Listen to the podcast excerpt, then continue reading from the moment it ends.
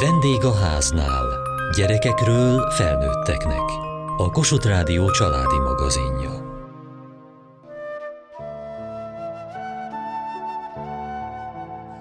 Minden szülő rémálma, hogy a gyermeke fájdalmaktól szenved. Emlékszem, milyen rossz volt a tehetetlenség, amikor mandula műtét után sírt a kisfiam, mert nem tudott nyelni, annyira fájt a torka. A mandula műtétet két hét alatt kihevertük, de vannak gyerekek, akik sokszor hosszú hónapokon, éveken át élnek együtt krónikussá vált fájdalommal, aminek ráadásul nem is tudják az okát. A Betesda Gyermekkórház Fájdalomkezelő Központja Fájdalomkezelő Kisokos című könyvével is igyekszik segíteni az érintetteknek. Hányadikos vagy? Hatodikos. A felső tagozatból már ez a második éved. Igen, És milyen a suli? Nagyon nehéz. Eléggé. Az ötödik az nagy váltás volt, a negyedik az alsóhoz képest.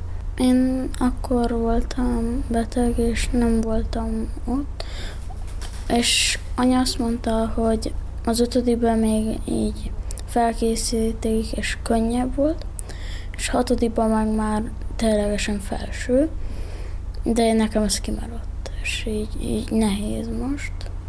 Most akkor jársz iskolába. Igen, most jár. Emlékszel arra, hogy mikor jelentkezett ez a nagyon erős fejfájás, vagy milyen körülmények között? Hm, Pontosan nem, de arra emlékszem, hogy így három hete volt. Voltam ötödikben, és utána kezdett el így megjelenni.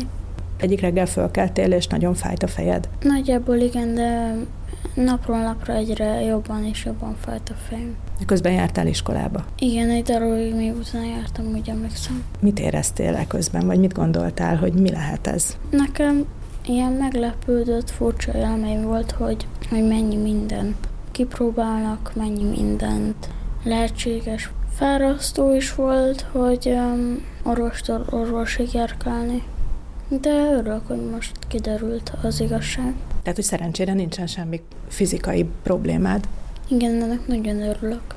Hogyan találták meg a Betesda Gyermekkórház fájdalomkezelő ambulanciáját? 11 éves volt a kisfiam, amikor olyan szinten fájt a feje, hogy nem tudtunk iskolába járni, és a tűzoltó utcába kezdték kivizsgálni, nagyon alaposan kivizsgálták egyébként, MR vizsgálat, még lumbálást is csináltak, rengeteg vérvétel volt, elég sok mindent, de minden vizsgálat negatív lett, és akkor ők mondták, hogy itt próbálkozzunk. És ez mikor volt? Mióta járnak ide? Tavaly szeptemberben kezdődtek a tünetek, és novemberben, egy évvel ezelőtt jutottunk el ide. Mi történt ez alatt az egy év alatt? Itt mondták egyébként is, hogy úgy kezdenek egyáltalán kezelni, vagy segíteni valakinek, akinek ilyen krónikus fájdalma, van, hogy előtte minden fizikális okot kizártak már. És tulajdonképpen ez egy beszélgetés arról, hogy milyen jellegű ez a fejfájás, vagy bármilyen krónikus fájdalom, nálunk ugye ez fejfájás volt, és ha nincs kiváltók, akkor valószínűleg ez valamilyen idegrendszeri reakció, legtöbbször valamilyen stressz helyzetre, és hogyha elkezd mondjuk pihenni, lefekszik, nekünk ugye ez történt, mert nem tudtuk, hogy mi az oka, és nagyon fájt a feje, tehát felkelni sem tudott, akkor ez a fájfejes nem szűnik meg, mint egyébként. Sőt, fájdalomcsillapítóra sem, tehát bármilyen fájdalomcsillapítót kipróbáltunk, nem használt semmit. Viszont, hogyha megpróbáljuk megtörni ezt a fájdalomkört azzal, hogy aktívabban éljük az életet, ezek a, az aktivitások egy kicsit így kizárják a fájdalmat, megszüntetik, eltereli a figyelmét gyakorlatilag róla, de ezt ebben a helyzetben, amikor annyira fáj, föl sem tud kelni, nagyon nehéz volt. A Betesdában pszichiátrián is jártunk. Azért sokat segített egy, egy támogató iskolai környezete is van, tehát hogy jöttek, a, jöttek az osztálytársak, látogattak, a rokonok, barátok, egy kicsit így a nagyjából a karácsonyi időszak volt ez, amikor először így fel tudott kelni, és akkor így az ünnepek kapcsán egy kicsit aktívabb lett, és akkor onnan nagyon lassan-lassan épült föl. És közben magántanuló lett, tehát otthon tanult, és az is nagyon, nagyon nehéz volt mindenkinek, de szépen végig küzdötte így a családban, úgyhogy le tudott vizsgázni, és most szeptembertől már iskolába is jár, és nem azt mondom, hogy teljesen elmúlt, és minden szorongás megszűnt, de, de sokkal teljesebb életet tudunk élni.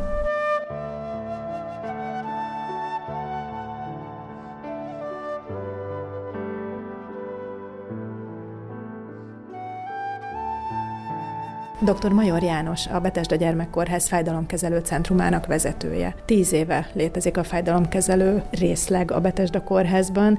Ambulanciából nőtték ki magukat központtá, mert bővült az elmúlt évtized alatt a kezelési lehetőségek sora. Ugye a krónikus fájdalommal küzdő gyerekekkel foglalkoznak önök, ami nem azt jelenti, hogy ha kificamodott a vállam, akkor nyilván fáj, és mit kezdjek vele. Tehát ennél ez egy sokkal összetettebb probléma. Orvosi szempontból hogyan tudnak utána járni, vagy orvosolni elsőre megmagyarázhatatlannak tűnő, de tartósan fennálló fájdalmakat a gyerekeknél. Az egyik legfontosabb, hogy a tartós panasz mit jelent, tehát ez akinek már legalább három hónapja van panasza, akkor beszélünk krónikus fájdalomról, de ez a panasz lehet olyan, hogy időnként jelentkezik valakinél egy derékfájás, vagy fáj a feje egyszer egy hónapban egy fél órát, az nyilván nem befolyásolja a mindennapjait. Mi olyan gyerekekkel foglalkozunk, akiknek viszont befolyásolja a mindennapjait, tehát nem tud iskolába járni, nem tud a barátaival találkozni, elmenni, sportolni, és így tovább ezeknél a gyermekeknél kialakul egy olyan fokú érzékenysége a fájdalomérző rendszernek, ami akkor is aktivitásba kerül, amikor mondjuk már úgymond nincs oka a fájdalomnak, tehát nem egy sérülés váltja ki ezeknél a gyerekeknél a fájdalmat, hanem, hanem valahogy a fájdalomérző rendszer átáll egy másik fajta állapotba, ami talán úgy, úgy lehet elképzelni, mint amikor egy autóriasztó rosszul van beállítva, és akkor is megszólal, amikor elmegy egy másik autó mellette, nem csak amikor feltörik a kocsit. Mennyi gyereket érint a krónikus fájdalom, és korosztályos megoszlásban van-e jellemző mintázat? Minden 12. tizenéves érintett Magyarországon, ez a saját statisztikán készítettünk egy országos felmérést 6 évvel ezelőtt. A minden 12. gyermek ugye azt jelenti, hogy egy, egy iskolai osztályban akkor kettő vagy három gyermek is érintett lehet. Ezek, akik nagyon súlyos állapotban vannak, tehát nagyon alacsony az életminőségük, akár minden nap, vagy folyamatosan van erős fájdalmuk. Hozzátenném azért azt is, hogy hogy ezeknél a gyerekeknél sokszor van társbetegség, tehát nem arról van szó, hogy csak úgy a semmiből jelentkezett, lehet, hogy, hogy van valamilyen gyulladással járó alapbetegség, tehát legegyszerűbb talán a, a reumás ízületi gyulladásokra gondolni, hogy van sok olyan betegünk, hogy ott volt egy ízületi gyulladás, amit kezeltek, attól lett érzékeny a fájdalomérző rendszer. A leggyakoribb az ambulanciánkon az a fejfájás, az elsődleges fejfájás betegségek, itt a tenziós fejfájás és a migrén második leggyakoribb a hasi fájdalmak, annak különböző típusai, a diszpepsia, az irritábilis bélszindróma, és aztán utána jönnek azok a betegeink, akinek valamilyen izületi mozgásszervi izomfájdalma jelentkezik, akik a harmadik leggyakoribb betegségcsoportot jelenti. Önök itt pszichológusokkal együtt dolgoznak, hogyan tudnak tanácsot adni, hogy leküzdjék ezt a fájdalmat. Károly Lilla, a Fájdalomkezelő Centrum vezető pszichológusa. Maga a szemlélet, ahogy az egész kronikus fájdalmat kezeljük, az egy ilyen komplex biopszichoszociális szemlélet, és hogy maga a rendelésünk is így épül fel, tehát hogy a pszichológus és az orvos együttesen van jelen, az egész családdal, hogy magának a családi rendszernek a működését is már az első találkozáskor valamilyen módon itt tudjuk érni, és lássuk ezeket a folyamatokat, amik akár a probléma kiváltásában vagy fenntartásában ö, szerepet játszik. Tehát a pszichológusnak egy nagyon aktív, egyenrangú szerepe van ebben az egész folyamatban, már a diagnosztikai részben, és aztán nyilván a terápiás kezelési folyamatokban szintén. Most ért véget egy ilyen intenzív terápiás hetünk, ahol így a napi programok között ugyanúgy jelen van mondjuk a mozgásterápia, mint például egy edukáció, amikor a serülőket arról tanítjuk, hogy hogyan is keletkezik vagy alakul ki az ő fájdalmuk, de része mondjuk egy pszichoterápiás rész is, ahol akár relaxálunk, vagy, vagy imaginálunk, illetve pszichodramatikus eszközökkel dolgozzuk fel azokat a fajta konfliktusokat, amik így a háttérben lehetnek, de van egy tanulásmódszertani tréning része is az egész folyamatnak. Tehát, hogy abban is ez nyilvánul meg, hogy tulajdonképpen egy ilyen komplex megközelítést alkalmazunk, mind a diagnosztikában, mind a terápiában.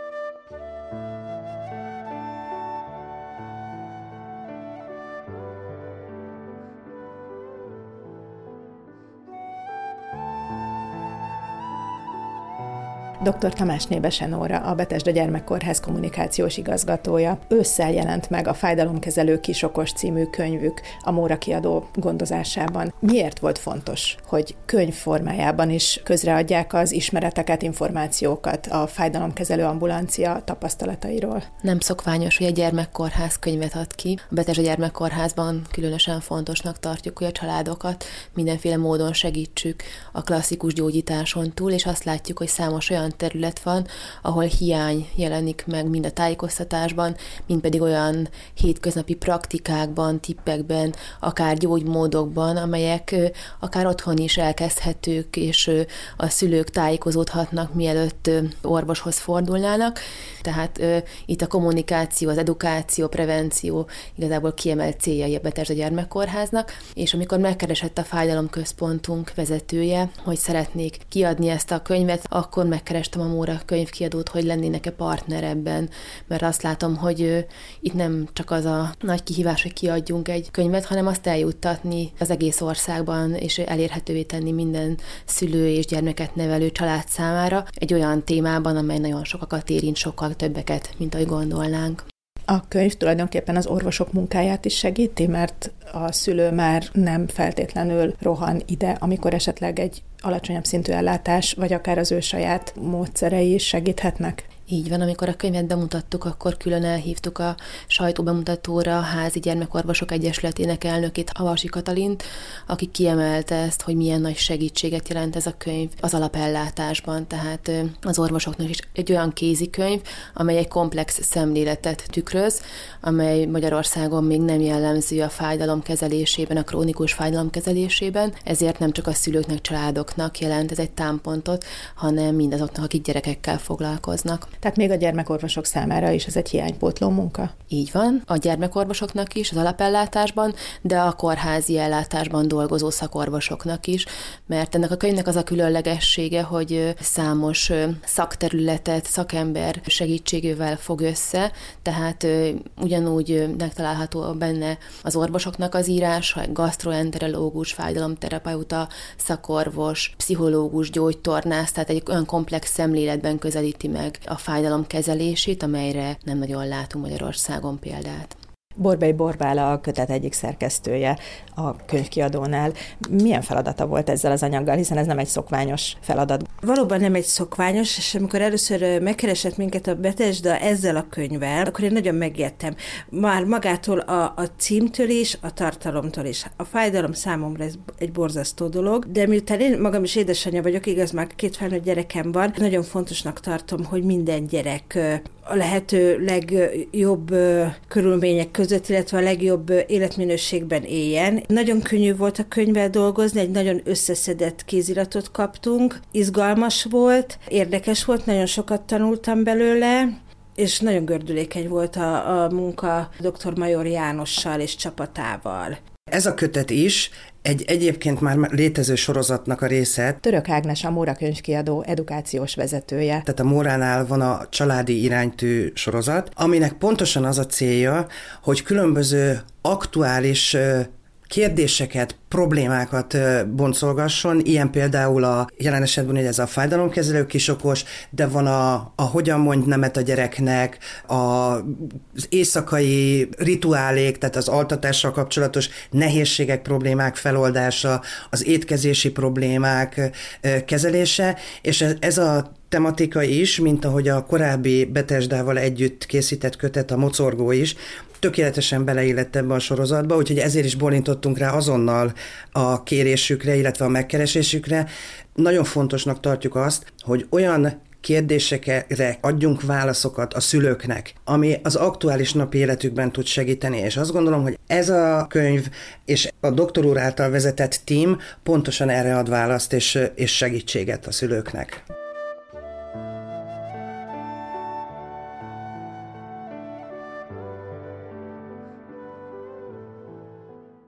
Itt a járványügyi helyzet kapcsán a COVID fertőzés után, illetve az azt kísérő szociális tényezők, bezártság, stb. kapcsán látszik világszerte, hogy több kronikus fájdalommal élő gyermek van. Dr. Major János, a Betesda Gyermekkórház fájdalomkezelő centrumának vezetője. Illetve nálunk mindig bővült a kapacitás, így aztán mi évente mindig egy 70-80 kal több páciens tudtunk, hál' Istennek ellátni, de azt is láttuk, hogy egyébként a minden 12 tizenéves számolunk, az önmagában 50-60 ezer gyermek, tehát ezeket a betegeket nem fogjuk tudni ellátni, és pont emiatt indult el ez az irány is, hogy, hogy valahogy meg kellene próbálni olyan jellegű segítséget nyújtani ezeknek a családoknak, ami, amihez nem kellünk mi, hanem, hanem akár ők maguk önsegítő jelleggel is tudják kezelni a problémát. A könyvet úgy strukturáltuk, hogy akivel nem találkozunk, az is tudja használni, tehát egyrészt egy fajta edukációs, oktató jellegű rész is van, ahol a biológiai, pszichológiai és szociális hátterét a kronikus fájdalom kialakulásának leírjuk, de van benne olyan rész is, hogy hogyha valakinek ilyen panasza van, akkor mikor forduljon orvoshoz, vagy a már kezelésben van, akkor is esetleg mondjuk váltana, vagy kipróbálna másfajta kezelést, azoknak is ad támpontot a könyv, mert mind a, a gyógytorna, mind a pszichológiai, mind az orvosi kezeléseknek egy repertoárját igyekeztünk összeszedni. Bár tényleg szülőknek szól alapvetően, meg családoknak ez a könyv, de én hasznosnak tartom, hogy akár pedagógusok forgassák. Károly Lilla, a Fájdalomkezelő Centrum vezető pszichológusa. Mert nagyon sok információt kaphatnak arról, hogy azok a gyerekek, akikkel nap mint nap dolgoznak, és akik, akik ott ülnek, tulajdonképpen a mi klienseink, pacienseink a, a, a padokba vagy az óvodába ott játszanak nap mint nap, hogyha már ők esetleg ezt felismerik, vagy, vagy az ő részükről az intézményi helyzetben ezt, ezt kicsit hatékonyabban vagy jobban tudják kezelni, akkor ez nagyon sokat tehet a gyógyulásukért ezeknek a betegeknek. Mi a legnehezebb a családokkal való munkában, vagy a gyerekekkel való munkában? Arra gondolok, hogy krónikus fájdalom, aminek nem derült ki egy olyan oka, hogy eltörtem a lábamat, persze, hogy fáj. Hát egyrésztről pont ez, hogy, hogy szükség van egyfajta szemléletváltásra, ebből az organikus szemléletből egyfajta váltásra, hogy komplexebb módon kezeljék a problémát a családok. Mindig elmondjuk nekik, hogy tulajdonképpen akkor tudunk változást elérni, hogyha minél több ponton próbálunk meg valamit elindítani a pszichés, organikus és szociális területen. Talán ez a legfontosabb szál. Az is időnként egy ilyen nehézség, hogy nyilván egy változás sosem könnyű, és hogy itt nem csak a gyereknek, hanem az egész családi rendszer működésének kell változni ahhoz, hogy valódi eredményt elérjünk, vagy akár azt egy példát hozva, hogy mondjuk sok nagyon túlterhelt gyereket látunk, aki külön óráról külön órára rohan, nagyon teljesítményorientált az egész család, és hogy ebből egy olyan váltás, hogy most tulajdonképpen más szempontokat kell előnyben részesíteni, akár a mozgást, akár azt, hogy ő megfelelően tudjon pihenni, vagy hogy az aktív és a pihenési időket megfelelően tudja ezeknek az arányait kialakítani, ez mindenképpen az egész családi életre hatással van. Előfordul, hogy a szülőket is arra ösztönzik, hogy esetleg saját maguk keressenek segítséget, pszichológusi segítséget? Mindenképpen amiatt is, mert hogy nyilván ahogy így elindul ez a változás, ez, ez azért úgy sok mindenre rávilágít, és a szülők számára is az egy segítség, hogyha valaki egy kicsit az ő kezüket is fogja, vagy, vagy a felmerülő kérdéseket, amik ennek mentén kerülnek aztán a felszére, ezekkel szakemberrel tudnak ezen dolgozni. A gyerekekkel mennyire könnyű megértetni azt, hogy át kell keretezni a fejük fejükben a problémájukat tulajdonképpen. Hát bizonyos helyzetekben azt gondolom, hogy nem mindig olyan könnyű, mert hogy a tünetnek általában van valami szerepe, ami tulajdonképpen föntartja azt, hogy ennek legyen tere, akár az, hogy bizonyos dolgokba felmentést ad a gyerek számára, vagy, vagy bizonyos dolgoktól megkíméli őt, és hogy nyilván ezeket akkor lehet elengedni, hogyha valami más tudunk a kezükbe adni a helyet. Tehát ez egy hosszú folyamat, és, és el is szoktuk mondani, hogy a legtöbb esetben a változás az valahogy úgy következik be először, hogy az életminőségbe tör történik egy pozitív előrelépés, tehát hogy egyre több mindent elkezd tudni csinálni a fájdalommal együtt, hogy annak ellenére, és aztán ez egy következő pont, amikor, amikor tényleg így a fájdalom is tud majd redukálódni. Az már a jó megküzdésnek egy ilyen fontos mérőeszköze lesz.